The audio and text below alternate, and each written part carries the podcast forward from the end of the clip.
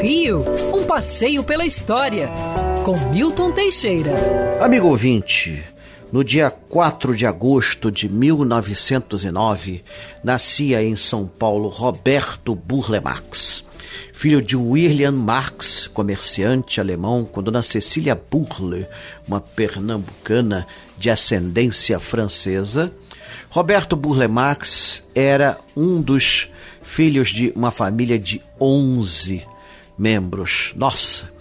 Em 1911, eles se mudam para o Rio de Janeiro. Era objetivo de William Marx comprar um lote na Avenida Atlântica. Desaconselhado pelos amigos, ele compra um lote na rua Araújo Gondim, hoje Ribeiro da Costa, onde tinha uma antiga casa de fazenda colonial. Foi ali que Burle Marx conheceu a natureza brasileira. Levado para estudar canto na Alemanha, depois da Primeira Guerra e fazer operação de miopia. Lá ele se apaixonou, acredite se quiser, pela flora brasileira preservada no Museu Zoobotânico de Dahlem, em Berlim. Voltando com o objetivo de estudar a nossa flora, encontrou muito pouco apoio. Fez escola de belas artes, formou-se como pintor em 1930, mas se dedicou ao paisagismo.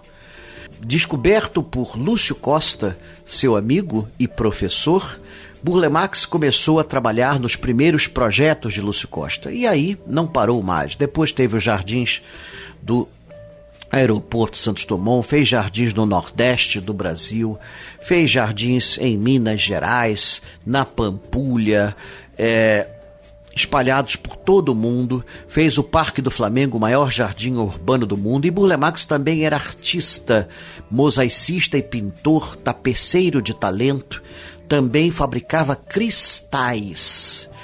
Burle Marx fez o maior mosaico do mundo na Avenida Atlântica, no piso da Avenida Atlântica. E, pasmem, é dele também alguns dos mais belos monumentos modernos da nossa escultura. Um artista completo, falava e escrevia em cinco idiomas. Homem notável, faleceu já idoso com, com a felicidade de ver sua obra ganhar reconhecimento mundial. Foi o maior paisagista do século XX e, segundo os especialistas, de todos os tempos. Quer ouvir essa coluna novamente?